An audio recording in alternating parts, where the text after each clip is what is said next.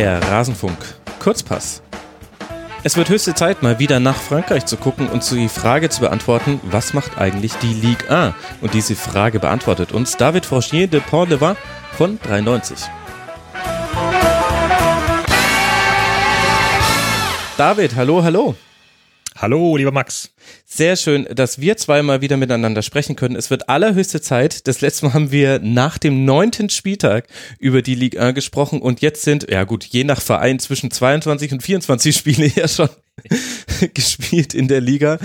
Da ist man nicht ganz so konsistent, aber es wird seine Gründe haben. Wir haben so viele Themen, dass ich darüber gar nicht mit dir sprechen wollen würde, sondern dass wir gleich in die Sendung reinstarten. Und das wobei, ein, du, wobei ja? Entschuldigung, muss ich gleich nochmal reingrätschen, wie, wie ein fieser französischer Verteidiger. Äh, äh, du weißt, warum die so unterschiedliche ähm, Spieltage haben, ne, bei den Vereinen. Nee, ehrlich gesagt ist mir das jetzt nicht klar.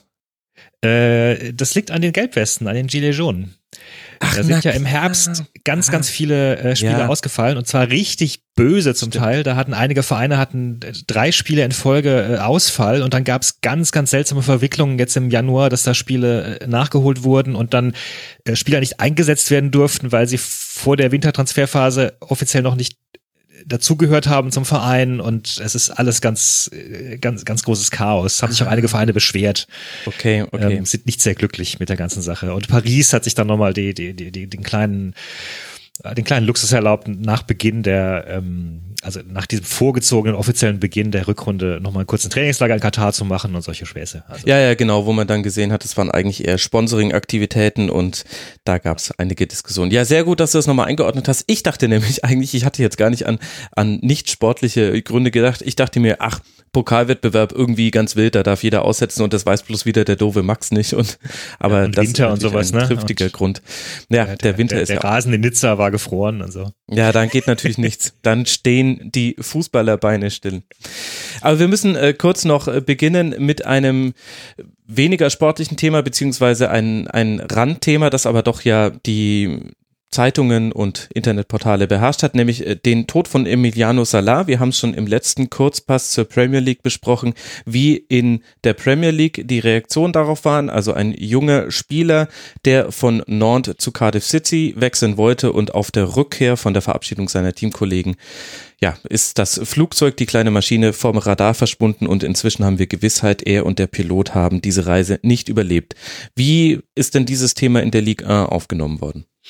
Sehr groß, sehr groß und ähm, wäre dieser tragische Unfall nicht passiert, hätte ich dir jetzt bestimmt auch was erzählt darüber, äh, was für ein äh, großartiger Spieler Salah ist und wie mhm. der sich, ähm, wie der den Durchbruch geschafft hat mit Nantes, ähm, ganz unglaublich treffsicher auch, also sehr, sehr, ähm, ganz wunderbare Rate an Toren, aber eben nicht nur das, sondern auch offenbar ein ganz äh, sympathischer Mensch, äh, sehr, sehr beliebt äh, bei den Spielern, auch bei den Fans. Man, er ist ja Argentinier, man kann jetzt nicht sagen, dass er irgendwie ähm, da irgendwie aus Nantes und Umgebung äh, stammen würde und trotzdem äh, hatten die Fans das Gefühl, das ist einer von uns, ähm, der, der lebt, der lebt für uns und so. Also das war tatsächlich, das war in Frankreich ein entsprechend großes Thema. Mhm. Ähm, ich Ja, ich nehme natürlich schon auch an, ich glaube so, diese mysteriösen Tode beschäftigen uns Menschen vermutlich auch immer noch ein bisschen mehr, weil man einfach mal so rätselt und all das. Aber es war insgesamt schon, ähm, es war ein großes Thema. Nantes hat zweimal große Gedenkveranstaltungen gemacht.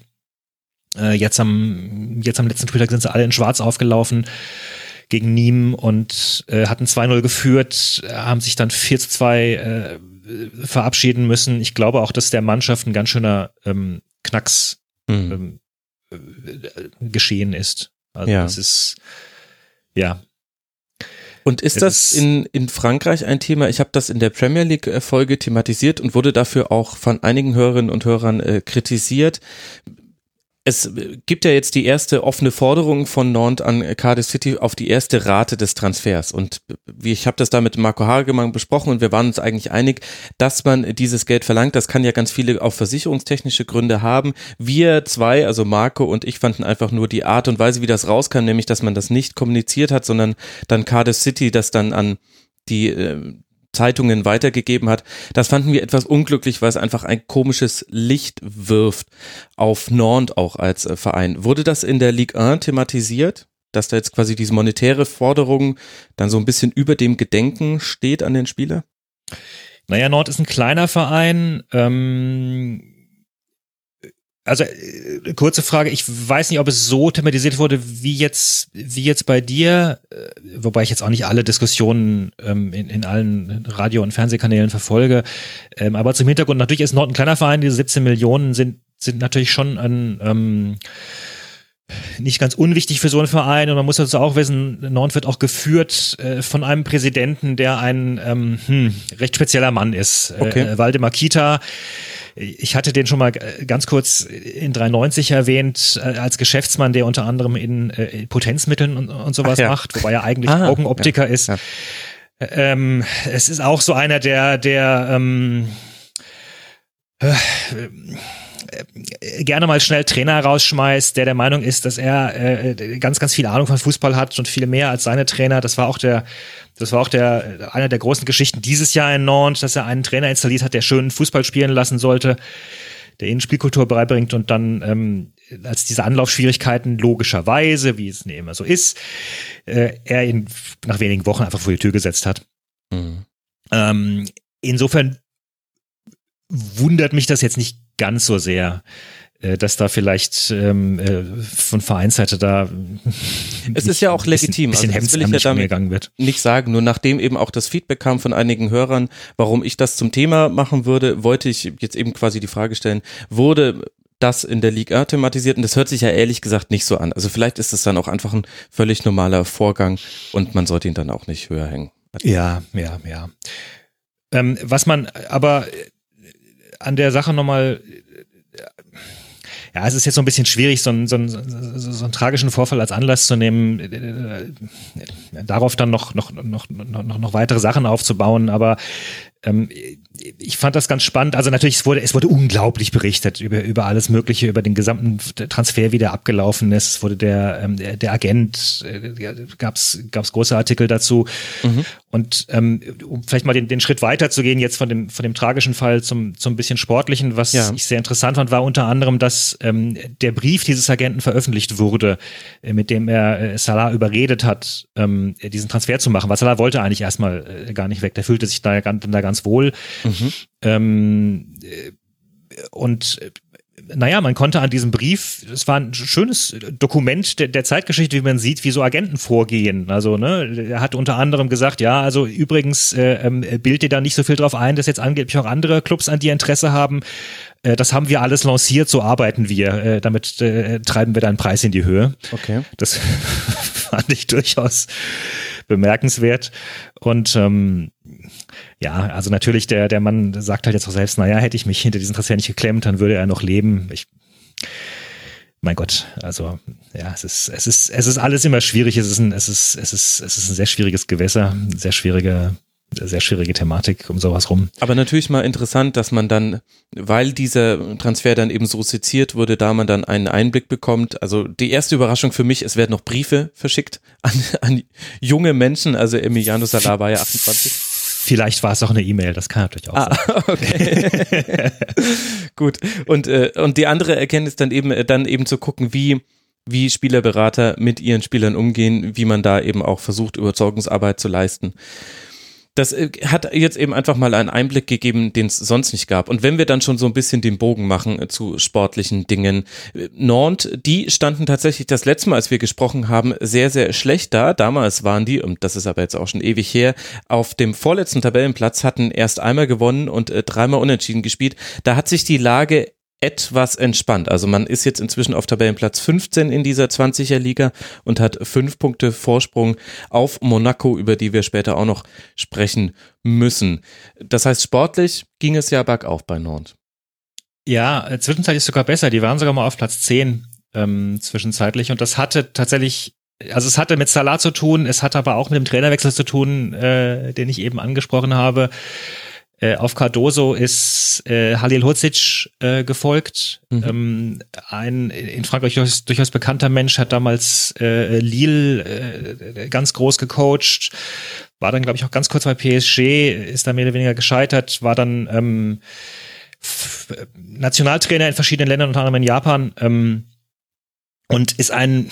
Ach, das war doch der Trainer, der Japan noch zur W M geführt hat und genau. dann aber zurückgetreten ist, und dann gab's ähm, Ashiro ne- Nekina, nein, ach man, jetzt fällt mir der ausgerechnet der Name meines Lieblingstrainers der W M nicht ein, äh, der kam dann mit und hatte nur zwei Vorbereitungsspiele vor der W M. Mhm.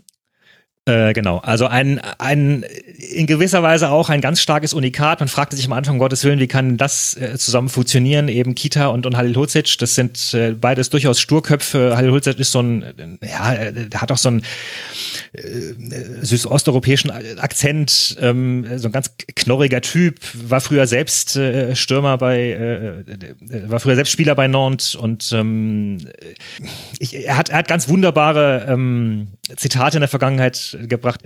Ja, also er, er beschreibt dann, wie, wie die, die, die Spieler alle total ausgebrannt waren und verdrossen waren, als er ankam, und äh, sagte, naja, wenn ein Spieler äh, zweimal sagt, äh, geht schon, geht schon, dann weißt du, dass er lügt. Ja, also wenn er sagt, einmal geht schon, dann ist es dann ist ernst gemeint, aber wenn er sagt, ça va, ça va, dann, äh, dann lügt er.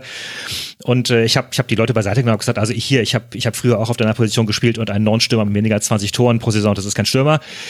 Ähm, äh, und äh, ich kann auch keine Spieler trainieren, die ich nicht mag. Ich war, ich war selbst ein großer Techniker, ich war einer der Besten. Ich, ich kann denen heute noch technische Feinheiten beibringen. Ähm, ich kann denen mit, ach, ich kann, ich kann denen mit neunzig Jahren noch was beibringen. Er ist wohlgemerkt mit äh, siebzig Jahren einer der ältesten ähm, mhm. äh, Trainer der Liga. Ähm, und, und durchaus von sich überzeugt, ja? Äh, äh, genau. Also ein, ein, ein äh, knorriger, man kann sagen, auf seine knorrige Art sympathischer, äh, man kann auch, wenn man es anders sieht, sagen, vielleicht ein bisschen, ein bisschen nerviger Mensch, aber ich, ich, ich ich mag ihn durchaus, und er hat ihn, er hat ihn durchaus ähm, defensive Stabilität äh, eingeimpft, hat das schöne Spielen etwas zurückgezogen, ähm, sagt dann auch, naja, ich muss wohl äh, Sadomasochist sein, dass ich mir das alles antue, aber in Frankreich schreibt man das ja über jeden, der viel arbeitet, dass er Sadomasochist ist. Äh, in Japan arbeiten die Leute einfach. Also hat auf jeden Fall eine interessante Trainer-Vita mit Stationen in der Ligue eins, dann bei Trabzonspor, dann bei Ittihad in Saudi-Arabien, die Elfenbeinküste, Dinamo Zagreb, Algerien, Trabzonspor noch einmal und dann eben Japan, die übrigens natürlich inzwischen nicht mehr von Ashino Nikira trainiert werden, sondern von Haime Moriyasu. Wie konnte mir das entgehen? Da sieht man mal, auch wenn man... Wie konnte so, dir das entgehen? Mann? Ja, wie konnte mir das entgehen? Ja. Das, da schreit's mal wieder nach einem neuen, nach einer neuen Sendung, aber das werde ich wann anders tun. Okay, also dann haben wir Nantes mal so ein bisschen eingeordnet, auch sportlich. Dann gucken wir uns mal die Tabelle noch genauer an, und wir müssen natürlich wieder bei P S G beginnen. Da hat sich etwas getan, nämlich die haben verloren. Wer hätte das gedacht? Jetzt eine Niederlage gegen Lyon, zwei zu eins, aber ansonsten läuft alles wunderbar, und der Eindruck von außen ist, haben wir auch schon das letzte Mal drüber gesprochen, es zählt sowieso nur die Champions League, und da drehen sich jetzt die Diskussionen vor allem um zwei Namen, nämlich Neymar, der definitiv ausfällt, und Cavani, der eventuell für das Duell gegen Manchester United auch ausfallen könnte. Ziemlich sicher. Okay. Ziemlich sicher fällt er auch raus. Ähm... Ja, sie haben verloren gegen Lyon. Es war ein großartiges Spiel, muss ich sagen. Ich hab's, ich hab's live gesehen. Gerade die erste Halbzeit war, war absolut offenes Visier. Ähm, wunderbare Chancen von beiden. Ähm, und ja, es ist so ein bisschen Fluch, ne? Es ist so ein bisschen der Fluch der Champions League, weil sie hatten, ist, glaube ich, bislang in fast jedem Jahr ähm, in der Vergangenheit hatten sie vor dem Achtelfinale irgendwelche größeren Ausfälle. Mhm. Im letzten Jahr ja auch schon Neymar. Ähm, ich glaube, zwei Jahre davor war es Thiago Motta. Und, und also sie scheinen da irgendwie immer wieder. Der, der Slogan von ähm, der Slogan von Paris ist ja Paris est magique. Paris ist magisch. Mhm. Irgendjemand schrieb die Tage, naja, es handelt sich offenbar eher um Schwarzmagie. Schwarzmagie. Also ja, oder, ähm, gestern sagte jemand auf äh, auf auf R M C, dem dem dem, dem Radiosender, äh, naja, vielleicht äh, verkrampft Paris auch immer viel zu sehr vor diesen vor diesen großen äh, Champions League äh, Aufgaben. Die, die sollen sich mal ein bisschen locker machen. Also Manchester United ist jetzt auch kein ist auch kein Über Überhaus, aber du merkst, dass die, naja, die Nerven liegen. Hat sich da bei ja nur United ja gerade am meisten getan, vielleicht im europäischen Fußball, wenn wir uns angucken, der Stand zur Champions League Auslosung und der Stand bis jetzt. Die sind neben Liverpool und City gerade die einzige Mannschaft, die in der Premier League marschiert, und Liverpool und City, da habe ich schon wohlwollend dann einige Unentschieden als noch marschieren durchgehen lassen. Also hat sich schon was getan. Ja, klar. Also ähm, das wird kein Selbstläufer, das ist auch, das ist auch brutal. Ein Neymar, ähm, fünf Euro ins Phrasenschwein, ersetzt du nicht so leicht. Die, die, die Dribblings, die Antritte waren unglaublich wichtig. Ähm, du merkst, dass äh, bei Tuchel auch ein bisschen Nerven blank liegen. Der hat sich ein paar Mal jetzt Wut, auch Wutausbrüche gegen Schiedsrichter geleistet, ist jetzt sogar auf die Bank verbannt worden. Ich glaube, es war im Pokalspiel. Auf die Tribüne meinst du vermutlich? Auf die Tribüne, ja. Du setzt dich jetzt hin, Thomas. Ja. Ähm, und er hat ganz großen Zoff mit seinem äh, Sportdirektor, äh, Henrique. Mhm. Ähm, hat sich Verstärkung gewünscht, die es nicht gab. Genau. Also im Grunde haben sie nach, nach wie vor dasselbe, dasselbe Thema wie im Sommer auch. Es fehlt ihnen immer noch ein zentraler äh, Mittelfeldspieler, vor allem ein, ein Sechser, ein abräumender Sechser. Mhm. Ähm, und Tuchel versucht das jetzt äh, ja, zu, zu, zu deichseln, indem er äh, Marquinhos nach vorne gezogen hat. Verratti war ja auch verletzt. Der mhm. wiederum könnte jetzt wieder fit sein zu, zu für Manchester. Ähm, spielte auch schon gegen Lyon. Ich fand ihn dann nicht sehr überzeugend. Du hast schon gemerkt, dass ihm da ein bisschen die, die, die Spritzigkeit gefehlt hat. Also der ist sicherlich auch nicht auf hundert Prozent. Ähm, und ansonsten muss man sich schon ein bisschen wundern, was die, also was die da als Transfers veranstaltet haben. Ähm, ja, also Leandro Paredes kam im Winter genau. fürs äh, defensive Mittelfeld von Zenit Sankt Petersburg. Ende. Genau. Und es wurden ganz viele andere Sachen angekündigt. Das waren ganz viele andere im Gespräch. Ein, ein Acosta, ein äh, äh, De Jong. Und äh, da wurde alles nichts draus. Ähm, und es gibt ja auch immer noch den ähm, Satz von Uli Hoeneß, dass er sagt, es sei ja ein, es sei ja peinlich, dass er sich damit äh, Henrique hätte abgeben müssen. Was sei das für eine Figur? ähm, ja, gut, wenn Uli, ja, ach nee. Zack, machen wir, machen wir einfach weiter. Du meinst, er muss sich nicht über Sportdirektoren anderer Vereine lustig machen. Nein, ähm, ja, also es ist es, es ist offenbar ein Machtkampf im Hintergrund. Die haben beide ihre jeweiligen Kreise, ihre jeweiligen Zirkel ähm, äh, aktiviert. Äh, offenbar muss der, der Präsident äh, Nasser Al-Khalifi öfter mal als Mittler einspringen, was ich auch etwas seltsam finde. Also es ist, es, es brodelt im Hintergrund. Und diese ganze ähm, Affäre rund um Rabiot macht die Sache nicht besser. Der eben ähm, immer noch suspendiert ist von genau. auf Wunsch des Vereins und Thomas Tuchel sagt, naja, ich respektiere dann schon den Wunsch, die Situation hat sich nicht verändert zum November, aber du hättest eben da diesen dreiundzwanzigjährigen zentralen Mittelfeldspieler, den man aus sportlichen Gründen ja gerne auf dem Feld sehen würde. Genau, der sicherlich ähm, da äh, was helfen könnte. Er war nicht, äh, er hat auch seine Schwächen, aber äh, er ist definitiv ein starker Spieler, er war viele, viele Jahre lang in der eigenen Jugend, ist definitiv ein Talent und ähm, ja, der Verein sagt eben, auch gerade in Form von Henrique, naja, der Junge will seinen Vertrag nicht verlängern im Sommer, äh, deswegen setzen wir ihn äh, auf die Tribüne. Kann man verstehen, dass da ein Trainer vielleicht sagt, hm, ist, ist mir jetzt gerade nicht so ganz recht. Wohlgemerkt, Tuchel hat möglicherweise dann nicht ganz Ähm, Unschuld äh, dran, weil es gab im Herbst, das war kurz nachdem wir gesprochen haben, das letzte Mal gab es äh, die Sache, dass er Rabiot und Mbappé auf die Bank verbannt hat, ähm, weil sie zu spät kamen, mhm. äh, weil sie damals den den Klassiker schauen wollten noch im Fernsehen und dann zum Beispiel zum Training kamen und ähm, äh, Mbappé kam dann rein noch, hat das Tor noch gemacht, hat sich entschuldigt und alles war gut und Rabiot scheint das deutlich stärker angefasst zu haben und angefressen zu haben, dass er da so behandelt wurde. Also das mag durchaus auch ein Keim gewesen sein von dieser von dieser leichten Entfremdung. Man muss aber auch sagen, Rabiot ist, war in den vergangenen Jahren schon immer durchaus selbstbewusster Mensch. So ist es nicht. Mhm. Also, aber ja, man merkt schon. Also auch wenn in der Liga natürlich alles wunderbar läuft für P S G, aber jetzt mit Blick auf das Champions League Achtelfinale und eben auf diese Nebenthemen, da ist da ist schon wieder die Temperatur gestiegen auf dem auf dem Kochtopf P S G, so wie eigentlich in den letzten, in den letzten Spielzeiten auch immer regelmäßig um diese Zeit. Und ja, weil darauf kommt es halt an. Ne? Also das ist, daran wird das gemessen werden. Das ist, das ist das große Ziel. Die, die Meisterschaft ist eindeutig durch. Äh, sie wollen dieses Jahr unbedingt diese Champions League schaffen. Und die Tatsache, dass sie, dass sie siebenundvierzig Millionen für Paredes ausgegeben haben, zeigt halt auch, dass ihnen offenbar dieser ganze Rummel um Financial Fair Play möglicherweise auch gerade egal ist, weil, oh, wir haben die Chance, also das war ja noch, da hatten, da, da, da, da, das hat sich schon angebahnt, da war Neymar noch fit. Das war halt dieses, okay, wir haben die Chance, wir wollen es jetzt nutzen. Ähm, und mit dem Kopf durch die Wand und alles andere ist uns gerade egal. Und na gut, dann sollen sie uns nächstes Jahr bestrafen oder vielleicht äh, kann der Präsident ja noch irgendwas deichseln im Nachhinein, dass sie uns doch nicht bestrafen. Wer weiß das schon. Ähm, aber das ist ihr Ziel. Das ist ihr großes Ziel und äh, darauf ist alles fokussiert. Gut, dann gucken wir, wir können uns das ja ganz entspannt angucken, was da im Achtelfinale passiert, und dann werden wir auch mitbekommen, wie Thomas Tuchel mit dieser ganzen Situation umgeht. Hint- dann ganz kurz ja. nochmal vielleicht für die, für die deutschen Hörer zumindest noch als, als Abschluss sagen, Thilo Kehrer hat sich sehr gut eingefügt, mhm. ähm, äh, spielt, spielt stark, spielt sehr konstant, kann sogar sein, dass er jetzt gegen United als, äh, als Rechtsverteidiger aufläuft, äh, weil ja äh, Meunier auch verletzt ist. Ähm, Und, äh, na gut, äh, Choupo-Moting eher weniger.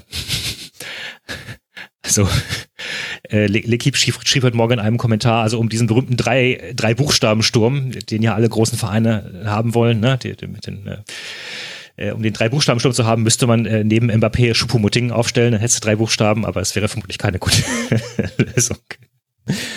Okay, ja, danke noch für die Einordnung, dann wissen wir auch, wie wir das so ein bisschen verorten können. Hinter P S G hat sich auch nicht so wirklich viel getan im Vergleich zu unserer letzten Sendung, die ja schon eine ganze Weile zurückliegt. Lille und Lyon sind die beiden Verfolger, wobei das Verfolger in Anführungszeichen zu setzen ist, denn aktuell sind es bei zwei Spielen mehr, zehn Punkte Rückstand für Lille. Und wie gesagt, also P S G könnte noch sechs Punkte noch da drauf addieren. Wie ist denn da die Situation? Ja, wir waren ziemlich gut in der letzten Folge. Wir haben über ganz viele Vereine gesprochen, die nach wie vor ähm, da oben stehen. Lag natürlich nicht wirklich an uns, sondern du, eher daran, nee, nee, nee. Also erstmal lag es nicht an uns, sondern wenn dann an dir, weil ich gesagt habe, David, worüber möchtest du sprechen? So viel Zeit muss sein. Ja, na gut, ich bin halt einfach die Tabelle von oben nach unten runtergegangen. Ähm, ja, geiles Konzept. Ja, ja, genau. Wir hatten ja auch, äh, kommen wir gleich nachher nochmal dazu, wir hatten ja auch äh, berechtigte Kritik, dass wir Marseille vergessen haben ja. oder nicht erwähnt haben. Ähm, das genau. war nicht alles ähm, gut damals. ähm, ja, Lille ist, ähm, ist eine großartige Story im Grunde. Ähm, man muss da zur Einordnung nochmal sagen, dass die äh, im März zweitausendachtzehn einen Platzsturm hatten von frustrierten Fans, ähm, die, die kreuzunglücklich waren mit dem, mit dem Verein, der in finanziellen Schwierigkeiten steckte, der im, der, der im Abstiegskampf steckte, wo wirklich gar nichts zusammenging. Und jetzt ähm, sehen sie gut genug aus, um, äh, um da sich im Grunde, also was es ist, es ist ein Zweikampf um Platz zwei mit, mit Lyon. Aber das dafür so richtig. Ich glaube, im Mai haben sie ihr Duell gegeneinander. Das könnte, das könnte richtig krachen, aber die haben sich beide da ganz gut abgesetzt.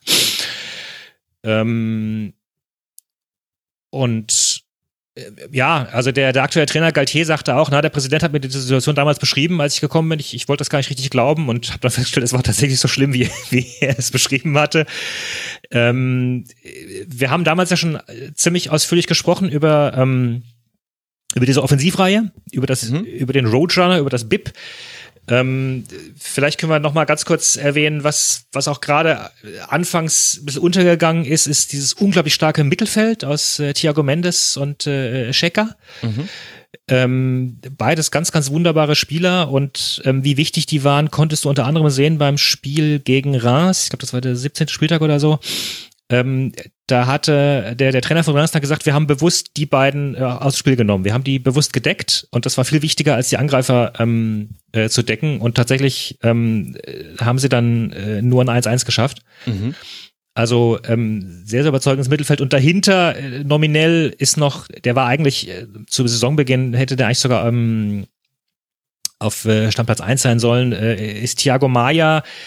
Das ist ein ganz junger Spieler, zwanzig Jahre alt, der auch, ich erinnere mich da an ein Spiel gegen äh, Toulouse, da hat er ähm, mit einem hohen Pass äh, auf den auf den Stürmer, also es war ein Pass, der würde allen Packing-Fetischisten feuchte Träume machen. Mhm. So, hat alle überspielt, äh, war ganz großartig. Und äh, und dieser Stürmer, auf den er gespielt hat, das war äh, äh, Leao. Äh, auch ein ganz, ganz spannender Kerl, neunzehn Jahre, Portugal, Angreifer, äh, eins Komma achtundachtzig. Der ähm, ja, also ich zitiere mal ein bisschen was, er wird von, von seinem Berater, wird er irgendwann haben gesagt, nee, von, von, von, von Berater äh, Campos in, in Lille wurde gesagt, naja, man habe jetzt den portugiesischen Mbappé.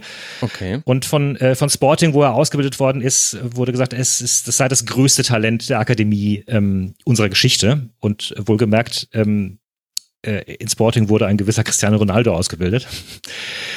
Äh, so, und jetzt äh, sind das natürlich viel zu viele Lobeshymnen für so einen so einer zarten Schultern. Der trägt die mittlerweile ganz gut. Man muss da auch nicht viel drauf geben auf, auf solchen Lob, aber das ist ungefähr die Fallhöhe, auf der er aktuell mhm. steht. Und interessanterweise kommt er damit ganz gut zurecht. Der ist, äh, er ist vergleichsweise ausgeglichen. Er ist nur vielleicht noch ein bisschen zu verspielt und zu unbekümmert und, ähm, und naja, also könnte noch ein bisschen mehr Verantwortungsbewusstsein lernen. Aber er hat die Technik, hat die Schnelligkeit, hat die Physis. Ja, vor allem ist er richtig jetzt ins Rollen gekommen, wenn man sich anguckt, dass er in den letzten sieben Spielen hat er sechs Treffer und eine Vorlage gemacht. Es gab nur ein Spiel davon, wo er, wo ihm keins von beiden gelang, also jeweils in jedem Spiel getroffen. Das ist natürlich, zeigt, dass er dann auch ganz gut sich etabliert hat jetzt eben da im Kader. Genau, genau. Also da hast du das, da hast du den Grund, warum Lille da oben steht. Ähm, sie haben, sie haben eine dynamische Offensive, sie haben ein starkes Umschaltspiel. Ähm, sie haben starke Verteidiger. Über die Verteidiger können wir dann im, im nächsten Podcast dann ausführlich sprechen. Ah, sehr gut. Du hast die Zeit sehr gut im Blick. Perfekt. So wünsche ich mir meine Gäste, David. Dann lass uns über Olympique Lyon sprechen. Die sind aktuell mit sechs Punkten hinter Lille auf dem dritten Tabellenplatz und haben auch sechs Punkte Vorsprung auf den vierten Tabellenplatz. Also nach unten und nach oben. Aktuell Stand vierundzwanzigster Spieltag für Lyon. Gerade nicht so viel in Bewegung. Ist man denn damit äh, zufrieden? Naja, man ist nicht zufrieden, dass Lille vor ihnen steht. Das, mhm. äh, so viel kann man schon mal definitiv sagen. Schon der Anspruch von Lyon, die Nummer zwei zu sein. Ja. Also zumindest wenn Marseille und Monaco da irgendwo unten irgendwo rumdüppeln, ne? So, das wären vermutlich eher die, die, die nominellen Schwergewichte, mit denen man äh, das Gefühl hat, dass man sich auseinandersetzen müsste. Äh, muss man ja bei dieser Saison nicht. Ähm, Lyon ist Licht und Schatten. Ähm, und ich weiß nicht, wie viel du von ihnen in der Champions League mitbekommen hast, aber das war so ein bisschen das Sinnbild, da waren sie auch Licht und Schatten. Also sie haben, sie können an großen Tagen, ich glaube, sie sind ungeschlagen gegen City, ne? Glaub, ja, genau, ein, genau. Ein Unentschieden und ein Sieg, ja, genau, mhm. so, ne? Das ist, das ist, was sie an großen Tagen schaffen können. Also mhm. sie können City bezwingen, ähm, sie können aber auch genauso gut, äh, gnadenlos scheitern, jetzt äh, am Wochenende äh, null zu eins gegen Nizza, ähm, haben gegen Straßburg im, im Ligapokal äh, eins zu zwei verloren. Ähm, du hast du hast Fekir ein bisschen als Sinnbild davon, der ist, äh, an großen Tagen kann der einen genialen Pass spielen und und ist präsent und an manchen anderen Tagen taucht er einfach ab. Ich hatte, glaube ich, beim letzten Kurzpass hatte ich vor allem dieses äh, Mittelfeld gelobt, diese ganz jungen Spieler mhm. um, um in Ndombélé. Da ging auch gerade dieser Hype los um Ndombélé. Ich glaube, der war auch in der Nationalmannschaft dann äh, angekommen. Der hatte eine, der hatte eine Schwächephase, ebenso wie dieses andere Talent äh, Toussaint. Die sind alle ein bisschen, ja, so ein bisschen immer wieder untergetaucht. Du hast, ähm, du hast Depay mit mit mit sehr äh, teilweise großartigen Leistungen. Da taucht er auch wieder ab. Hat auch ein bisschen dievenhafte Allüren, hat jetzt gerade vor ein paar ähm, Tagen nochmal bekräftigt, er möchte ja gern mal zu einem großen Club nochmal wechseln. Das hört man Hatten sich ja gern in Lyon. Genau, hört man als Fan unglaublich gerne. Wie mache ich bin, mich beliebt sagt. bei meinem Verein, das kleine hundertundeins. Sehr gut. Mhm. Und ähm, insgesamt, also sie sind offensiv, defensiv stark, defensiv haben sie immer wieder Schwächen und Aussetzer. Und da gab es vor... Ich glaube, das war auch schon ein paar Monate her jetzt, wie das war irgendwann im Herbst, gab es ein, ähm, ich glaube, es war France Football, das Magazin, gab es einen spannenden Artikel, den ich gerne mal dir auch äh, zur Diskussion stellen möchte oder zum Nachdenken für für andere Vereine oder andere Kurzpässe, ähm, ob die Defensivschwäche von Lyon am heutigen Ausbildungskonzept der Vereine liegt. Hm. Ähm, weil sobald ein Spieler gut ist in der Jugend, wird er tendenziell immer er nach, nach vorne, vorne gezogen. gezogen. Ja, stimmt. Genau. Habe ich auch schon mal mit jemandem drüber gesprochen. Mhm. Und ähm, und du hast und Lyon verlässt sich ja sehr sehr stark auch auf seine auf seine Akademie. Ich meine, die haben großartige Spieler rausgebracht: Fekir, Benzema, Ben Arfa, Martial. Aber wenn du jetzt an denkwürdige Verteidiger denkst, fällt ja spontan eigentlich nur jemand wie Umtiti ein. Ähm, und Ja, also die Frage wäre dann sozusagen, züchtet sich Lyon seine eigene starke Offensive und seine eigene schwache Defensive heran? Ja, ein interessanter Punkt. Also da kenne ich einige Leute in deutschen Nachwuchsleistungszentren, die das übrigens auch für den deutschen Fußball auch gelten lassen würden, weil eben sobald du technisch beschlagen bist, wirst du auf die Sechs gestellt, weil das die Position ist, auf der du am schnellsten deine Entscheidung treffen musst im Jugendfußball, und wenn du ein sehr schneller Spieler bist, dann wirst du auf den Flügel gestellt, weil Geschwindigkeit da ein wichtiges, äh, wichtiges Konzept ist. Und gleichzeitig habe ich auch schon mit Leuten gesprochen, die mir gesagt haben, wenn man sich dann auch anguckt, was die Innenverteidiger und Außenverteidiger lernen in Nachwuchsleistungszentren, dann hat das ganz viel mit Passspiel und mit Dribblings und so weiter zu tun und sehr wenig mit Zweikampfführung. Und einer hat da sogar mal zu mir gesagt, die können alles bloß nicht verteidigen. Ja, ja. Also ich bin echt gespannt, was sie gegen Barca zeigen. Ähm, bin ich wirklich gespannt. Wenn sie gut drauf sind, könnten das, könnten das großartige Spiele werden. Wenn nicht, eher nicht. Ich meine, sie haben eine ähm, ne wahnwitzige Champions League gespielt, das muss man schon sagen. Ein Sieg gegen Manchester City im allerersten Spiel und dann nur noch unentschieden. zwei zu zwei, drei zu drei, zwei zu zwei, zwei zu zwei, eins zu eins gegen eben Hoffenheim, Schachtar Donetsk und dann nochmal gegen City. Und so kommst du dann ins Achtelfinale gegen Barcelona. Also ich will das nicht schlecht reden, es ist ja auch eine Leistung, gegen all diese Teams immer zwei Tore zu schießen, aber es zeigt eben halt auch schon sehr deutlich in die Richtung, die du ja gerade eingeschlagen hast, wackelige Defensive. Es ist halt auch doof, dann gegen all diese Mannschaften dann genauso viele Tore zu kassieren. Manchester City würde ich damit rausnehmen. Ja, es war zum Haare raufen. Also sie haben ja zum Teil auch ähm, äh, eine Mannschaft dominiert und sich dann noch Tore einschenken lassen und so. Das äh, ähm, ein Spieler, auf den man vielleicht nochmal in Zukunft ein bisschen achten kann, ist, äh, ist Ferland Mondi, äh, Außenverteidiger. dreiundzwanzig, auch ganz spannende Person, kommt immer recht unbekümmert rüber, hat auch selbst gesagt, ja, war ich als Kind schon immer so, war ich so, führt halt dazu, dass er mal ähm, sehr äh, riskant verteidigt und auch eher versucht, sich Spielen zu befreien, als, als jetzt das ähm, Tackling zu setzen oder mal den Ball wegzuschlagen. Und ähm, er hat mal im Interview gesagt, ja, äh, hat mir immer wieder gesagt, dafür, dafür bezahle ich mal. Ich habe bislang noch nicht dafür bezahlt, also mache ich jetzt mal so weiter. ähm, Und ähm, der hatte bis zweitausendzwölf bei, bei P S G gespielt und die haben ihm nach, also in der Jugend, und haben ihm bei Verletzung gesagt, dann, also Profifußballer können er sich abschreiben. Äh, wollte er aber nicht. Äh, also ist er gewechselt und hat dann zwei Jahre unter Schmerzen gespielt, ähm, bis die Schmerzen weg waren, und hat den Ärzten davon nichts erzählt, weil er war halt vierzehn und wollte sich unbedingt durchbeißen, und die Ärzte in Lyon müssen dann komplett fassungslos gewesen sein, dass er mit einer äh, Arthritis in der Hüfte irgendwie Profi geworden ist. Also ähm, ja, sehr, sehr spannender Kerl. Ja. Könnte noch was werden. Ja, definitiv interessante Lebensgeschichte. Ich weiß gar nicht, ob ich das gut oder schlecht finde. Andererseits soll ja jeder seine eigene, seine eigene Entscheidung für seinen eigenen Körper treffen. Wir sollten es uns vielleicht nicht als Vorbild nehmen. Das ist der einzige Grund, warum ich es mit dem Profifußball ja. nicht nochmal probiere. Ja. Eigentlich wäre ich ja immer. Äh, Quatsch, liebe dreiundneunzig Euro. Liebe Rasenfunkhörer da draußen, nehmt es euch nicht als Vorbild. Nehmt es euch nicht als Vorbild. Wir haben hinter P S G, Lille und Lyon haben wir eine ganze Phalanx an Vereinen, die sich in einem sehr engen Punktekorridor bewegen. Montpellier, Marseille, Saint-Étienne und Nizza haben siebenunddreißig Punkte, Rennes sechsunddreißig Punkte und Straßburg und Rennes haben fünfunddreißig Punkte. Das heißt, von Reims. Reims, ja, ja, ja, ja, genau, danke. Reims. Fürchterlich, Max. Aber bla, sag ich dazu nur.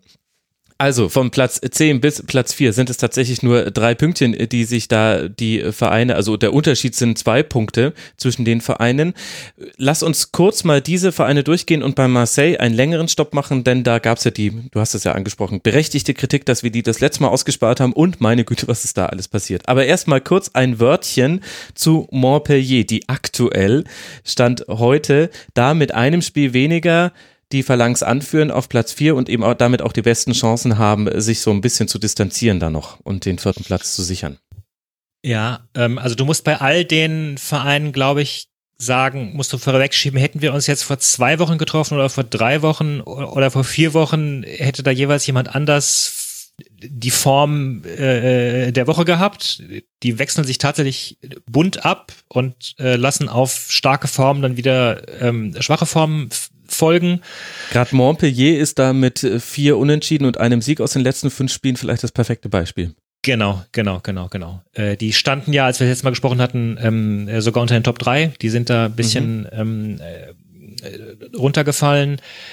Ähm, sind aber trotzdem noch wirklich ein, ein, ein, ein spannendes Team, ähm, hoher läuferischer Aufstand, ähm, sehr fluides Spiel auch, also äh, Außenverteidiger, Flügel, ähm, wechseln häufiger ab, ähm, oder Lütterleck, eher Sechser, taucht plötzlich ganz weit vorne auf. Ähm, hatten wir letztes, wir hatten letztes Mal, glaube ich, stark über die Defensive gesprochen, ne?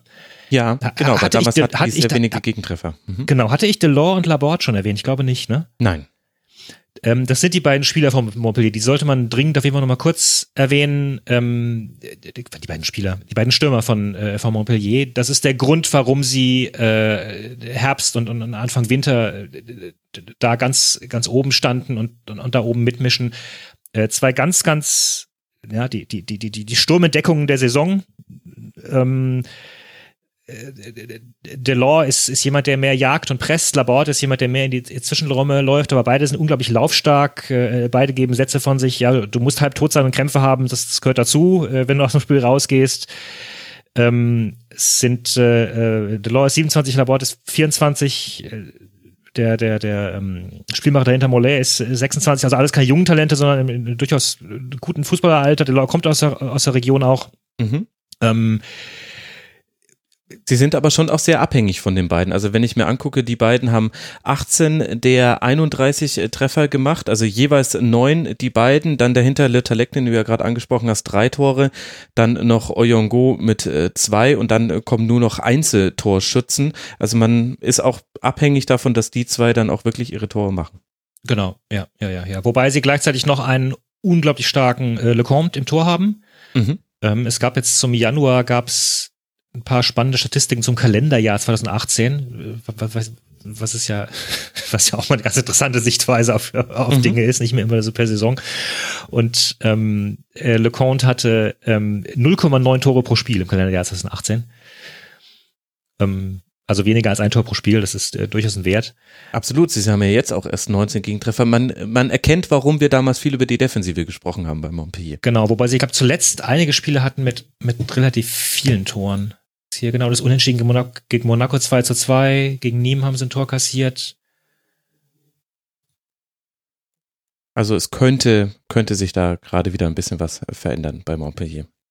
Okay, aber dann haben wir da ja mal eine neue Perspektive aufgemacht. Dann aktuell hinter Montpellier auf Platz fünf eben Olympique Marseille, mit denen wir uns eben mal kurz ein bisschen länger beschäftigen müssen, denn da ist viel passiert. Was man vielleicht hier mitbekommen hat, war, dass es einen Böllerwurf gab in einer Partie gegen Lille. Nach zwölf Minuten nach der Pause explodierte ein Böller direkt vor den prüfen Füßen von zwei Olympique Marseille-Profis und das Spiel wurde eben kurzzeitig unterbrochen. Und seitdem, bis zur Aufklärung dieses Vorfalls, spielt Marseille vor Zuschauerzahlen wie einundsiebzig, sowas im letzten Spiel notiert, wo man tatsächlich mal wieder gewinnen konnte gegen Girondins Bordeaux. Sie haben zweimal gewonnen sogar jetzt in Folge, äh, gegen, gegen Dijon und gegen Bordeaux, also mhm. ähm, und deswegen sind sie auch gerade wieder im Aufwind, deswegen stehen sie auch da oben, weil äh, rechnen die sechs Punkte weg und dann äh, hast du die Krise, also auch da wieder konnte ich meine, ich habe immer wieder so ein bisschen äh, Notizen gemacht, äh, Notizen äh, geskribbelt, weil könnte ja mal sein, dass er Max anruft und äh, da hätte ich dir noch irgendwie eine, eine Statistik äh, erzählen können, dass sie ähm, jetzt in der Tabelle seit äh, Spieltag X aktuell auf Platz achtzehn stehen oder so äh, und in der Formtabelle ganz weit hinten und plötzlich zack äh, sind sie da oben gedreht auf sechs. Also ja, ähm, ja, äh, also tatsächlich der Grund, warum ich über Marseille nicht gesprochen hatte, und das sage ich jetzt auch nochmal bewusst, war, dass sie schon damals nicht besonders nicht besonders gut gespielt haben, aber trotzdem relativ weit oben war. Und ich dachte irgendwie so, dachte, naja, ich, ich kann da irgendwie nicht so viel, das kann ich gar nicht so sagen. Äh, natürlich ist es nach wie vor der, der, der größte Club äh, Frankreichs mit der größten Historie. Ähm, ich habe Ich habe übrigens auch den, ähm, den von dir empfohlenen äh, äh, Trikot-Austausch-Podcast gehört. Mhm. Äh, unter anderem die Folge über die Ligue eins und da haben sie auch Marseille nicht erwähnt, habe ich sofort gesagt, Mensch, wie kann man nur? Ja, hoffentlich hast du einen absurden YouTube-Kommentar geschrieben, so macht man das heutzutage. Mhm. Ähm, aber das, das kann man ja auch noch ganz gut einordnen für alle Hörerinnen und Hörer. Das war ja auch die Zeit, wo man bei Marseille zum Beispiel in der Europa League schon deutlich gesehen hat, nicht zuletzt ja im Duell mit Eintracht Frankfurt, dass da genau. noch nicht alles zusammengeht, aber in der Tabelle hatte es sich noch nicht niedergeschlagen. Die waren, als wir das genau. letzte Mal gesprochen hatten, noch Dritter, aber schon mit viel Action vorne und hinten. Also einundzwanzig Treffer hatten die damals nach neun Spieltagen erzielt, aber auch sechzehn kassiert. Also da ging sehr viel bei Marseille und das wackelte aber ganz schön bedenklich und ist ja dann auch zusammengebrochen zwischenzeitlich. Also sie haben nach wie vor das Problem, sie haben, äh, sie hatten, muss ich sagen, sie hatten bis vor kurzem äh, keinen Stürmer und sie haben äh, keine gute Verteidigung. Ähm, und gleichzeitig haben sie im Transfersommer Unmengen an Geld ausgegeben, also achtundzwanzig Millionen für Strootmann, äh, neunzehn Millionen für für, für Chalet Tatar, äh, vierzehn Millionen für Radonic und äh, also Strootmann ist der Einzige, der, der in der Stammelf steht, mhm. wo man aber selbst wieder sagen könnte, naja, hätte es das wirklich gebraucht? Äh, Lopez und Sanson sind eigentlich ein ganz wunderbares Mittelfeld. Also am Mittelfeld hapert es jetzt bei Marseille nicht gerade. Wo es halt hapert, ist der Sturm. Ähm, da stand mit Mitroglou eine der seltsamsten Transferverirrungen der letzten Jahre vorne drin. Also wirklich ein Totalausfall. Dann mit äh, Valère Germain, einen Stürmer, der den ich persönlich sehr, sehr mag, der sich auch sehr reinhängt, aber das ist ein, das ist ein eher altruistischer Offensivstürmer, das ist keiner der, das ist kein Knipser. Mhm. Ähm, und insofern sind die Fans zu Recht auch seit Wochen sehr, sehr unzufrieden. Marseille gehört ja jetzt äh, mittlerweile ähm, Frank McCord, äh, dem, dem amerikanischen Investor, der da das Champions-Projekt ausgerufen hat und gesagt hat, er will, er will investieren und will da Marseille wieder zur alter Größe führen. Und die Mannschaft gibt das, gibt das aktuell nicht her oder naja, gab das aktuell nicht her. Wie gesagt, zwei Siege jetzt und eben große Änderung Balotelli. Ne? Genau. Balotelli also wollten sie schon im Sommer haben, mhm. ähm, haben ihn damals nicht bekommen von Nizza. Äh, er hat jetzt eine Grottensaison, Grottenhinrunde für Nizza gespielt. Jetzt haben sie, jetzt haben sie ihn. Aber tatsächlich scheint er gerade bei Marseille ein bisschen aufzublühen. Ähm, mal schauen, ob das, äh, ob das so weitergeht. Ähm, Ich habe auch das Gefühl, dass Garcia als Trainer sich gerade ein bisschen entzaubert. Der galt immer auch als in einigen Kreisen als großer Taktiker, als als Tüftler, als Umsteller. Das ist den Fans, ist vielen Fans, so wie ich es mitbekomme, gerade noch etwas zu viel. Er stellt viel zu viel um. Mhm. Gefühlt ist kein, keine Mannschaft wie dieselbe des Vortags. Er macht Aktionen wie, dass er eben äh, äh, Gustavo in, in, ins Mittelfeld zieht und und Payet oder Thauvin müssen falsche Neuen spielen, weil er eben keinen Stürmer hat und solche Sachen. Also es ist, es grummelt sehr. Die Fans sind sehr unzufrieden. Mhm. Ich habe gelesen, dass äh, bei Twitter, beim äh, den Kollegen vom Gut Sport Podcast, wo ich hoffe, dass sie noch Kollegen sind und irgendwann mal wieder podcasten, kleiner Wink mit dem Zaunfall an der Stelle, dass bei der Partie Marseille gegen Monaco ab der fünfundsiebzigsten Minute laute Partymusik eingespielt wurde, um die Pfiffe der Heimfans gegen die eigene Mannschaft zu übertönen. Das finde ich A, skurril und B, stelle ich mir die Frage, was bedeutet denn laute Partymusik? Das, war, das weiß ich nicht, ich habe das Spiel nicht, das ja. Spiel nicht hier.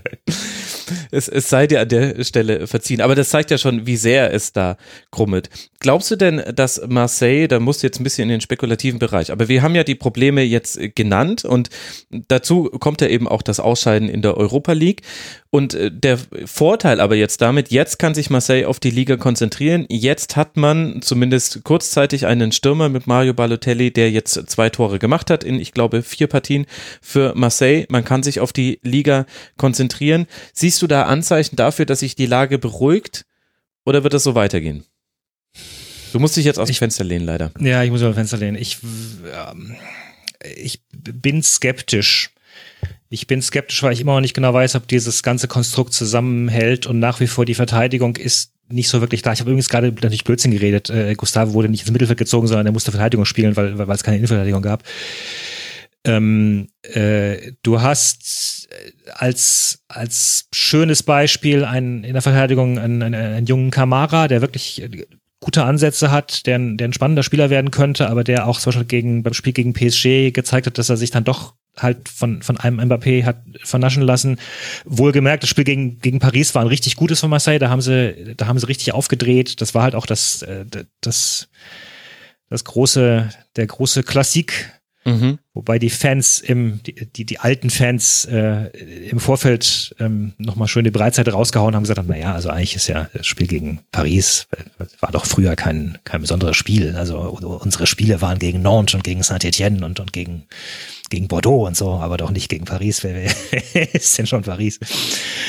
Ähm, also das ist auch die, ne, klar, logisch. So sieht sich Marseille auch zu Recht noch mit dieser Geschichte, im Gegensatz zu diesen Emporkömmlingen da aus Katar. Ähm, ja, ich, ich weiß nicht, inwieweit das, inwieweit das trägt. Jetzt hat, ich, ich, ich traue Balotelli noch nicht so ganz, ähm, weil das, was er in Nizza gezeigt hat in der Hinrunde, war echt ähm, ernüchternd und, äh, die, die, die, und ich habe auch das Gefühl, dass Garcia teilweise ratlos ist. Er hat, hat also alles schon durchprobiert. Er hat mal den Good Cop gespielt, hat mal den Bad Cop gespielt, hat mal Spieler draußen gelassen, hat mal hat seine, seine alten Leute bestraft und hat sie wieder reingenommen. Boah. Also ich, ich Man hört gespannt. Deutliche Zweifel. Es ist ja auch also wirklich eine, eine fürchterliche Saison für, für Marseille. Ich habe nochmal gerade nachgeguckt, weil ich mich an keinen Sieg in der Europa League erinnern konnte. Es gab auch keinen. Die haben ja tatsächlich fünfmal verloren und einmal unentschieden gespielt gegen Limassol äh, zwei zu zwei. Ansonsten alle Spiele verloren. Also auch das Rückspiel gegen Limassol, daran konnte ich mich noch erinnern. Das war ein Heimspiel, eins zu drei gegen Lazio, gegen Eintracht, alles verloren. Also eine fürchterliche Europa League Saison in beiden Pokalwettbewerben. Sofort raus gegen Straßburg. Straßburg im Coupe genau. de la Ligue, äh, im Elfmeterschießen und im Coupe de France äh, gegen Andressieux. Das ist äh, wahrscheinlich kein Geiger, sondern ein Unterklassikerverein, vermute ich. Ein, ein sehr unterklassiger Verein, ja. Also eine sehr, sehr wilde Saison bei Olympique. Jetzt haben wir eben noch aktuell den Zuschauerausschluss. Also ich glaube, über Marseille werden wir noch weiter sprechen müssen, auch wenn wir später äh, nochmal aufnehmen in dieser Saison. Okay, dann lass uns aber dann jetzt an der Stelle da mal weitergehen und äh, noch weitere der genannten Vereine kurz ansprechen, bevor wir dann auch noch auf Monaco blicken wollen. Saint-Étienne mit Neven Subotic, die hängen da auch mit drin in dieser Phalanx aus Vereinen und die alle kabbeln sich ja um einen Europa-League-Platz. Das muss man sich an der Stelle nochmal vor Augen führen. Wie ist da die Situation? Ja, ähm, ich kann kurz nochmal vorausschicken, ich habe äh, den Tipp von dir aufgegriffen, habe mir das äh, Interview mit äh, Subotic angehört. Mhm, bei Auf für Ohren. Den, bei Auf für Ohren war echt, war, war echt klasse, kann ich tatsächlich auch jetzt nochmal nur weiterempfehlen. Ähm, fand es auch sehr spannend, was er über die Ligue eins gesagt hat, äh, unter anderem, äh, wie er beschreibt, dass es in der Ligue eins ähm, äh, noch sehr, sehr üblich sei, dass starke, physische, schnelle, dynamische Stürmer auf dich zubrettern. Und du da als Verteidiger eine Lösung finden musst, im Gegensatz eben zu vielleicht der Bundesliga, wo es ein bisschen mehr auf das äh, taktische, mannschaftliche mhm. Gefüge ankommt. Das ist natürlich auch so eine zweischneidige äh, Betrachtung, aber äh, es trifft sich durchaus mit, würde ich einfach sagen. Ja, man kann es ja auch positiv sehen, es gibt durchaus tatsächlich sehr gute und, und physische und starke Stürmer in der Liga. Mhm. Ähm, aber du hast natürlich recht. Das ist, nee, ich äh, meinte das der Bundesliga, so hab's ich verstanden. Nö, ich hab's auch, nee, ich hab's auch durchaus als Kritik daran gesehen, dass, dass Frankreich vielleicht taktisch noch nicht ganz so weit ist wie die Bundesliga, mannschaftstaktisch. Ah, okay, gut, dann. Und das ist durchaus auch etwas, was ich, was, was man gelegentlich mitbekommt. Also, mhm. dass da vielleicht noch ein bisschen mehr Fokus auch teilweise auch noch auf Einzel, ähm, gerade in der Offensive. Mhm. In der Defensive wohl eher weniger, aber in der Offensive, dass da schon auch gerade noch ein bisschen ähm, Fokus auf Einzelspieler gelegt wird. Ähm, Ja, Saint-Étienne hat eine hat eine hat eine gute Saison. Ich ich weiß, dass ich zu Anfang, ich weiß nicht, ob ich es angesprochen hatte, aber am Anfang der Saison war ein bisschen die Frage, ob Kasri und, und Cabella miteinander harmonieren. Das klappt äh, ziemlich gut miteinander. Mhm. Kasri schon zwölf Tore gemacht.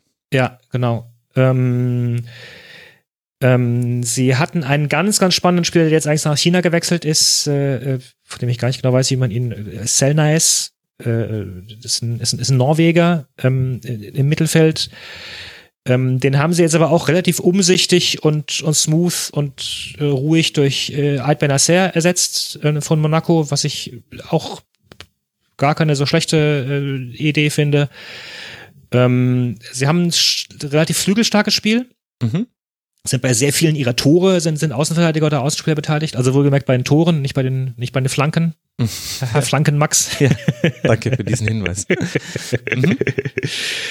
ähm, und das, äh, das, das, das sieht sich, sieht sich alles ganz gut an. Ähm, Gasset ist nach wie vor eine Autoritätsperson. Ich habe auch mittlerweile das Gefühl, dass sein Co-Trainer relativ stark äh, taktisch involviert ist. Ähm, ich, ja, aber gleichzeitig ist halt wieder, ähm, ja, also die, die letzten, die letzten Spiele, die letzten fünf, sechs Spiele waren eher wieder, wieder schlechter. Ähm, Ja, klar, das haben wir, das haben wir ja schon thematisiert. Also das bezieht sich jetzt eigentlich auf alle Mannschaften, über die wir jetzt gerade sprechen. Der Grund, dass sie so eng beieinander liegen, liegt daran, weil keiner von denen es geschafft hat, eine längere Serie zu starten an Siegen, sondern die alle mischen da immer wieder Unentschieden, Niederlagen mit rein. Es ist, ich will nicht sagen Schneckenrennen, das wäre zu viel, aber keiner hat eine konstant positive, gute Leistung und kann sich deswegen absetzen. Ja, genau. Also sie haben jetzt am Wochenende ziemlich deutlich gegen, gegen Rennes verloren. Mhm. Ähm, die umgekehrt wieder so eine Mannschaft, äh, Mannschaft der Stunde sind, die ähm, vorher lange Zeit rumgedümpelt haben, aber sich jetzt gefunden zu haben scheinen. Mhm. Dann lass mal kurz über, über Rennes sprechen und danach müssen wir noch Nizza kurz abhandeln wenigstens. Was kann man über Rennes sagen? Also die haben sich dadurch jetzt wieder ein bisschen rangerobbt, jetzt zwei Siege in Folge, vorher aber natürlich auch wieder Niederlage, Unentschieden, Niederlage, also so wie halt bei all diesen Teams, die da drin hängen. Unter welchem Charakteristikum kann ich mir Rennes einordnen? Ich muss dazu sagen, ich habe gar nicht so viel Rennes geschaut, weil ähm, weil sie tatsächlich so, so, so ein bisschen am, am Rumdümpeln waren. Rennes ist seit Jahren immer ein, ein Verein, der ähm, der eigentlich ganz klug einkauft, wo du immer das, vor der Saison das Gefühl hast, dass sie diesmal aber wirklich äh, oben angreifen könnten und es dann oft doch nicht schaffen. Ähm, sie haben Ben Arfa äh, eingegliedert, mittlerweile recht gut. Das, das ist sehr spannend. Sie haben äh, eine ganz interessante Kadertiefe. Es gibt dann so ähm, Außenverteidiger wie wie wie wie Zefane, der eigentlich Backup ist, der der dann plötzlich ganz solide gute Spiele macht. Das Spannende an Rennes ist eigentlich der ähm, der Trainer aktuell. Mhm. Ähm, das ist äh, Julien Stéphan, ähm, mit achtunddreißig Jahren, sehr sehr jung für für Ligue eins.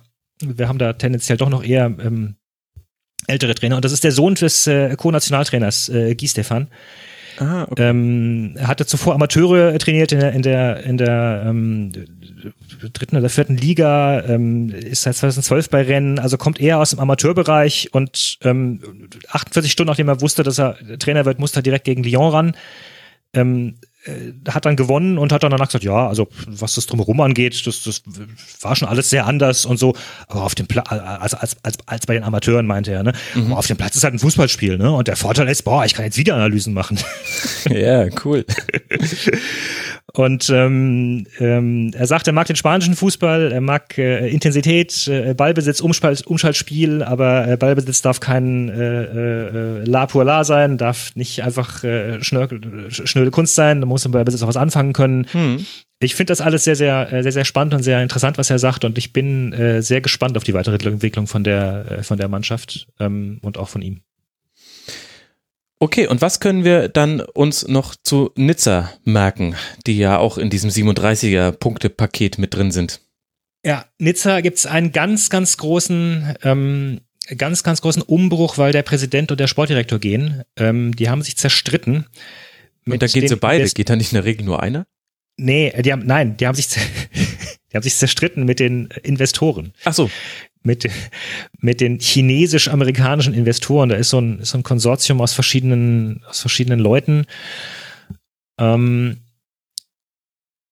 äh, über die Transfers unter anderem. Also man muss dazu wissen, äh, der Präsident Rivière ist jemand, der eigentlich für diesen Aufschwung von Nizza in den letzten, na, im letzten Jahrzehnt äh, verantwortlich ist. Das war derjenige, der, der Puel geholt hat als Trainer, der Favre geholt hat als Trainer, der da Spielkultur etabliert hat, der ähm, äh, Talente herausgebracht hat. Nizza war in den letzten Jahren ganz, ganz starker ähm, äh, Quell von Talenten, aber eben auch immer wieder dann doch noch gespickt mit ähm, gestandenen Leuten. Du hast einen Dante nach wie vor drin. Du hast, du hast eben dieses Wagnis Balotelli eingegangen, das ja zeitweise auch sehr, sehr gut gegangen ist. Mhm. Und das ist den Investoren aktuell Äh, zu viel. Äh, ähm, Nizza wollte wieder ein paar gestandene Leute haben und die Investoren haben gesagt, nein, machen wir nicht, geben wir kein Geld aus. Die scheinen ziemlich stark auf Rendite getrimmt, die wollen Talente verkaufen, die wollen, äh, die wollen den Clubwert steigern.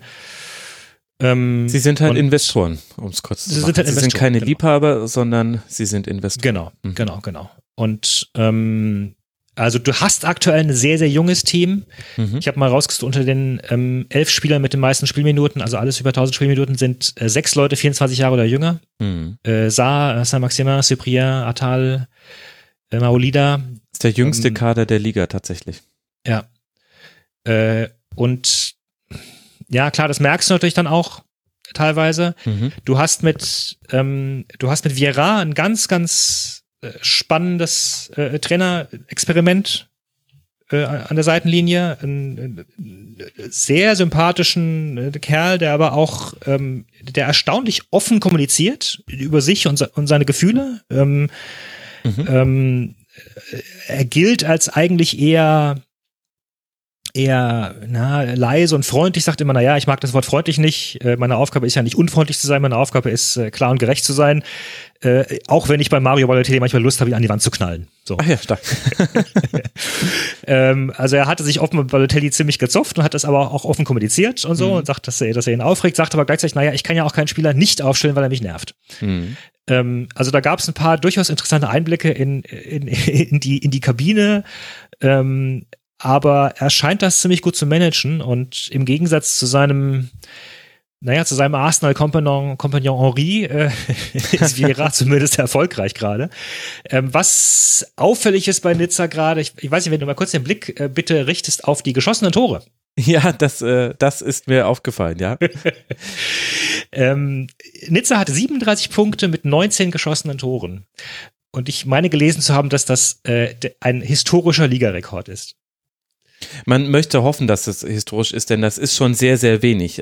Da könnte man jetzt auch einfach das Klischee auspacken, naja, wenn mit Vieira, wenn der dein Trainer ist, ja klar, dann, und der sich mit Balotelli deinem Knipser zopft, ja, dann steht ja, die Defensive, also er aber vorne. Hm. Genau, er behauptet immer, dass er das schöne Spiel von Favre fortsetzen möchte, aber natürlich muss erstmal die Defensive stehen. Sie haben ganz, ganz viele Spiele mit eins zu null gewonnen. Es ist, ähm, ja, es ist auch nicht so ganz klar, wo sie gerade hingehen als Verein und diese ähm, gut, wie könnte diese, das sein in der Situation, ne? Mit Sportdirektor ja. weg. Äh.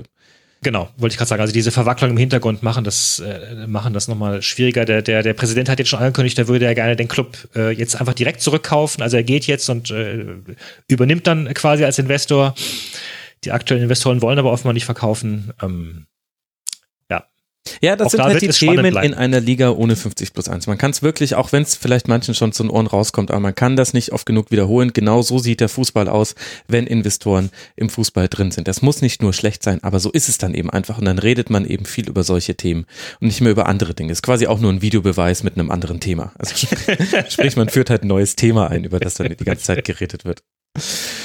Okay, jetzt müssen wir aber noch kurz über Monaco sprechen, denn da hat sich einiges getan, beziehungsweise auch irgendwie nicht, denn das letzte Mal, als wir gesprochen haben, standen die auf dem Relegationsplatz, auf dem achtzehnten Tabellenplatz und jetzt, wo wir sprechen, stehen sie wieder auf diesem achtzehnten Tabellenplatz und haben die unangenehme Situation, dass die beiden Mannschaften hinter ihnen ein Spiel weniger haben und zumindest Caen hat nur mit einem Punkt Rückstand da noch die Möglichkeit, dran vorbeizuziehen und wir hatten ein kurzes Gastspiel, vorhin fiel der Name Thierry Henry schon.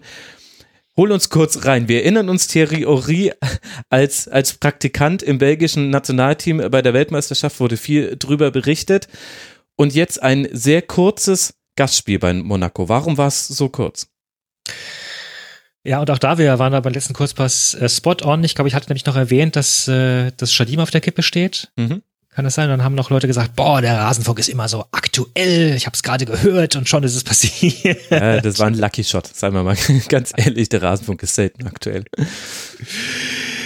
Ähm, ja, es ist ein, ein, ein unglaublich Transferwechselchaos-Desaster gewesen, was sich da geleistet haben, aus dem alle ein bisschen beschädigt rausgegangen sind, muss ich sagen. Also, ähm, ähm, Thierry Henry hatte lange Zeit in Frankreich so ein bisschen ramponiertes Image, das lag zum Teil an ihm, er ist ein, er ist ein bisschen verschlossener Kerl, er ist jemand, der auch ein bisschen, ein bisschen hochnäsig rüberkommt, er ist ein, ein, unglaub, er ist ein wandelndes Fußballlexikon, ähm, es, es wird kolportiert, dass, dass er sich in Arsenal äh, unterhalten konnte über, also damals was zwischen, ich weiß nicht, Duisburg und, und Bochum in der zweiten Liga am Wochenende passiert ist oder so, und zwar äh, ernsthaft.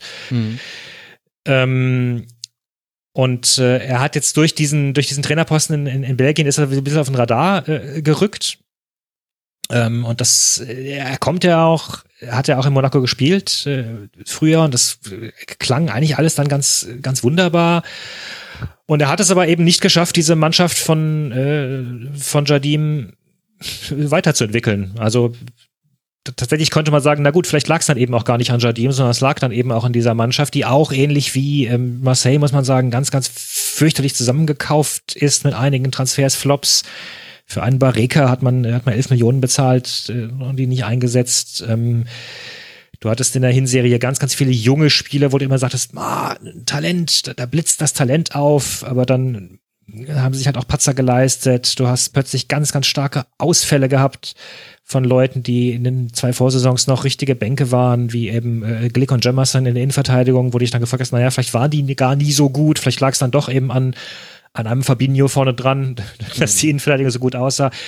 Du hast im Tor ähm, äh, Subasic, der jetzt, der jetzt auch wirklich über seinen Zenit drüber ist. Und du hattest dann halt noch solche solche Sachen wie, dass Henry, ähm, dass es kolportiert wird, er wollte halt dann Falcao äh, Tipps geben, wie, wie er äh, besser äh, die Schusstechnik äh, anwenden sollte. Und Falcao hat das nicht gutiert. Also im Gegensatz zu, wie wir vorher gehört haben, Halilhodžić, der, der seinen mhm. Stürmern sagt, wie sie sich zu verhalten haben, hat das, und der es vielleicht auch kann, weil er dann eben die Autorität ist, äh, hat das Henry eben nicht geschafft, diese Autorität auf, aufs Parkett zu bringen, sondern er war immer irgendwie ein bisschen eher Spieler als Trainer.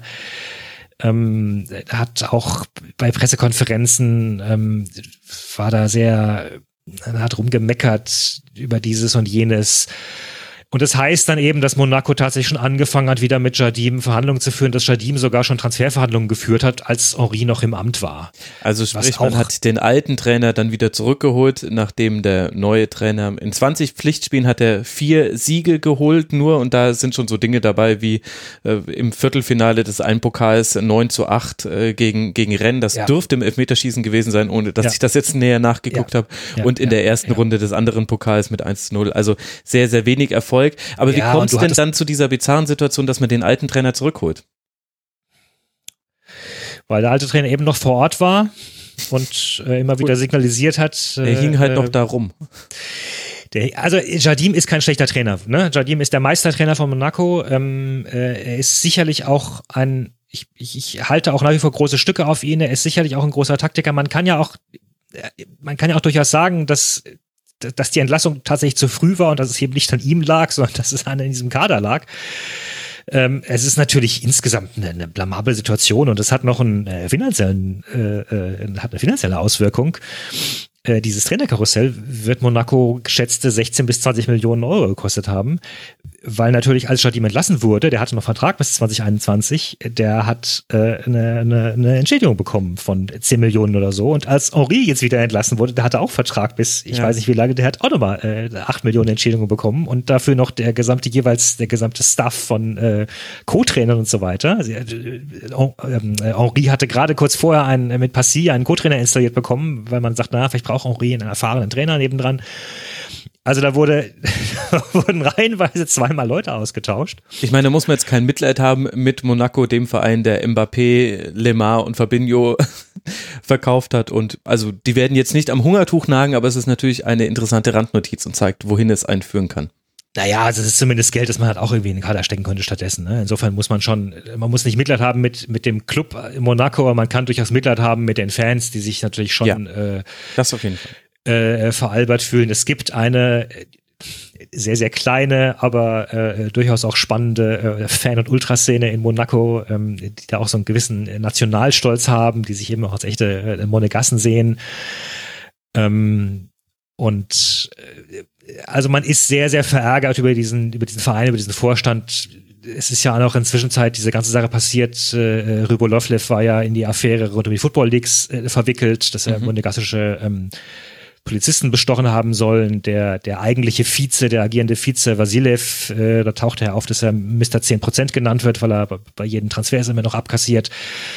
Also das, das wirkt, wirft gerade kein sehr schönes Licht auf, äh, auf die ganze Sache. Ähm, wie du gerade gesagt hast, Themen, über die man sich unterhalten muss, wenn man, wenn man ähm, Sponsoren und Besitzer mit drin hat. Mhm. Ähm, was man aktuell sagen kann, ist, sie haben offenbar jetzt tatsächlich die richtigen Schlüsse gezogen. Was sie gerade eingekauft haben, wirkt alles sehr, sehr solide. Ähm, äh, Fabregas haben sie geholt, sie haben äh, Gelson Martins geholt, einen sehr, sehr spannenden äh, jungen Offensivspieler äh, aus Portugal, äh, der, glaube ich, an fünf von sechs Toren von Monaco jetzt, seit er da ist, beteiligt war. Mhm. Ähm, sie haben Balotelli geholt, einen der Bausteine der starken Lille-Abwehr, mhm. äh, auch sicherlich ein smarter Transfer. Naldo natürlich. Golovin scheint endlich seine Form zu finden.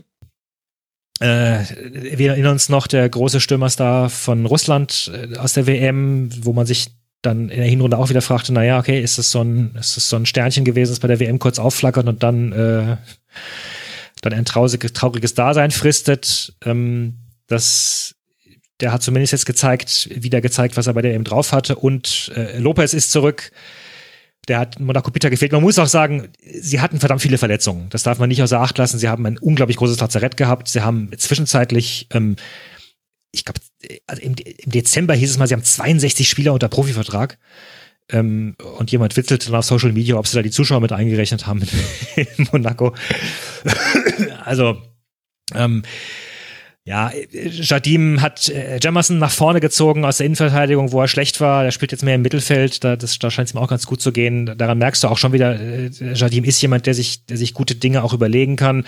Mhm. Was er schlecht macht, ist, dass er nicht jemand scheint, der wirklich so stark auf die eigene Jugend setzt. Sie hatten mit Badiashile einen ganz, ganz spannenden Torwart, den man auch nochmal hätte reinwerfen können da auch.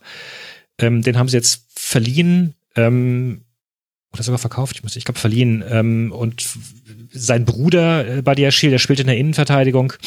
Ähm, also nicht wundern, wenn plötzlich irgendwie auf dem, auf dem Bogen Badiashile auftaucht. Man denkt, hey, warum spielt der Torwart in der Innenverteidigung? Nein, das sind zwei Brüder. Also er ist verliehen ähm, an Rennes. Mhm. Genau, verliehen an Rennes, ja. Ähm, wird das vielleicht auch nicht so gutiert haben. Also da rumort es auch wieder so ein bisschen. Ja gut, äh, ich meine, wenn äh, Fabregas äh, sich holt, um um da das Ruder rumzureißen, der zeigt ja schon, auf die Jugend setzt man jetzt nicht. Mir ist auch aufgefallen, dass Benjamin Henrique, der ja zu Monaco gewechselt ist von Leverkusen, seitdem Jardin auf der Trainerbank sitzt, nicht mehr im Kader steht. Ich weiß nicht, ob es da, also ich konnte jetzt nichts zu einer Verletzung finden. Wird da einfach leistungstechnisch nicht berücksichtigt? Er hat, äh, er war, also er war ja als Außenverteidiger geholt worden, er hat lange Zeit immer ein bisschen weiter vorne gespielt, mhm. weil da Not am Mann war. Da hat er sich aber dann teilweise auch nicht so wohl gefühlt. Kann sein, dass er auch durch diese ganzen Umstellungen ein bisschen ähm, unter die Räder gekommen ist. Also es sieht äh, zumindest aktuell so aus, weil es steht nichts von einer Verletzung irgendwo in den äh, Quellen, die man dazu zitieren kann. Und er, wo, er hat Linksverteidiger, linkes Mittelfeld, rechts außen hat er gespielt und Rechtsverteidiger hat er gespielt und sogar genau, am Schluss ja. gegen Dijon nochmal zentrales Mittelfeld. Also er wurde fröhlich rumgeschoben, da wo Not genau. am Mann war, und aktuell genau. zumindest sieht es jetzt aus nach zwei Partien in der Liga unter Jardin, da war er beides mal nicht im Kader. Das zeigt ja auch, ich, mir fiel das jetzt eben auf bei dem Punkt, den du gemacht hast mit, er setzt nicht gerade auf die Jugend, da haben wir ja, ja. Beweisstück B. Ja, also gut, du hast äh, Balotelli jetzt definitiv einen guten Linksverteidiger, du hast halt immer noch einen C D B auf rechts, den den den ich da nicht mehr einsetzen würde. Es ist ja auch einer aus der aus der großartigen Meistermannschaft. Ich ähm, finde den Axel auch komplett außer Form, mhm. äh, aber ansonsten fügt sich da gerade eine Elf zusammen, die die wohlgemerkt vor dem Wintertransfer zur Hälfte so nicht existiert hat. Mhm. Also wenn du da drauf schaust, wie gesagt, Martins, Fabregas, Balotelli, ähm, dann ist noch der, der ähm, Vincinius ist noch gekommen, Silva ist noch gekommen. Ja, also es ist, die, die bauen da ganz, ganz stark um. Aber es sind, sie sind nach wie vor kein, sie sind kein Verein für einen Abstieg. Ähm, und ich, ich, also sie haben da an, an Konkurrenz einiges gegen sich, die einfach die schwächeren Spieler haben. Und ich meine, das ist, das sind Sätze, mit denen schon ganz viele Mannschaften abgestiegen sind. Wir sind auf dem Papier keine Mannschaft für den Abstieg. Aber ich kann es mir aktuell nicht vorstellen. Ähm, okay. Ich, wir werden es, wir werden es weiter beobachten. David, was schätzt du, wie lange wir jetzt gesprochen haben über die Liga? Könnte es sein, dass wir die Stundenmarke doch gerissen haben? Nein, nein, Vorsätze. Nein. Und zwar deutlich, mein Lieber. Oh Gott. Oh Gott. Aber ich wollte dir dann auch nicht immer dazwischen grätschen. Du hast dir ja, man merkt es ja, dass du hier voll bepackt mit Informationen in diese Sendung gekommen bist. Also wir sind jetzt deutlich über eine Stunde gelandet. Deswegen möchte ich jetzt an der Stelle dann doch in aller Höflichkeit dir ganz herzlich dafür danken. Bitte, dass das. du dir, dass du dir so viel Zeit genommen hast. David Frogier de Ponlevoy war das. Hört dreiundneunzig, folgt ihm auf Twitter, da heißt er Ngungong V N, wird auch wie immer verlinkt auf rasenfunk punkt de. David, vielen Dank dir, dass du dir mal wieder Darf Zeit ich, genommen hast. Noch eine Minute lang, weil du hast eine wunderschöne, ja. Idee, du hast eine wunderschöne Idee gehabt äh, bei deinem äh, Podcast zu, ähm, zu den äh, Podcast Awards und so weiter, dass man nach jedem Podcast noch kurz Werbung macht für einen anderen Podcast. Ja, sehr gut. Ja, äh, hat nichts mit Fußball zu tun, ähm, aber weil du gerade meinen Twitter-Namen erwähnt hast, der ja äh, vietnamesisch ist, es gibt einen ganz wunderbaren, schönen kleinen Podcast, der heißt äh, Rise and Shine, wird gemacht von zwei vietnamesischen, deutsch-vietnamesischen Journalisten, äh, ähm, die ein bisschen reden über äh, vietnamesisches und asiatisches Leben in Deutschland. Ist eine, ist sozusagen eine ähm, eine Gruppe an, an Menschen, an, an Einwanderern, die man sonst nicht so auf dem Schirm hat. Ähm, sehr, sehr schön gemacht, äh, kann man sich sehr gut anhören. Werde ich sehr gerne verlinken. Rise and Shine, und zwar Rise wie der Reis. Genau. Nicht wie das Auferstehen. Das genau. musste ich gerade beim schnellen Googlen herausfinden. Der, der, Wort, der Wortspiel Max hat's kapiert. Genau. Lieber, lieber David, vielen Dank für deine Zeit und äh, ja, wir werden auf jeden Fall nochmal über die Liga sprechen. Irgendwann später im Verlauf dieser Rückrunde. Bin gespannt, was sich dann getan hat. Danke dir. Sehr gerne. Und euch, lieben Hörerinnen und Hörern, danke für die Aufmerksamkeit. Es wird noch einen weiteren Kurzpass in dieser Woche geben. Thema verrate ich an der Stelle noch nicht. Und dann gibt es natürlich auch eine Schlusskonferenz nach dem nächsten Bundesligaspieltag. Habt eine gute Zeit. Bis bald. Ciao. Tschüss.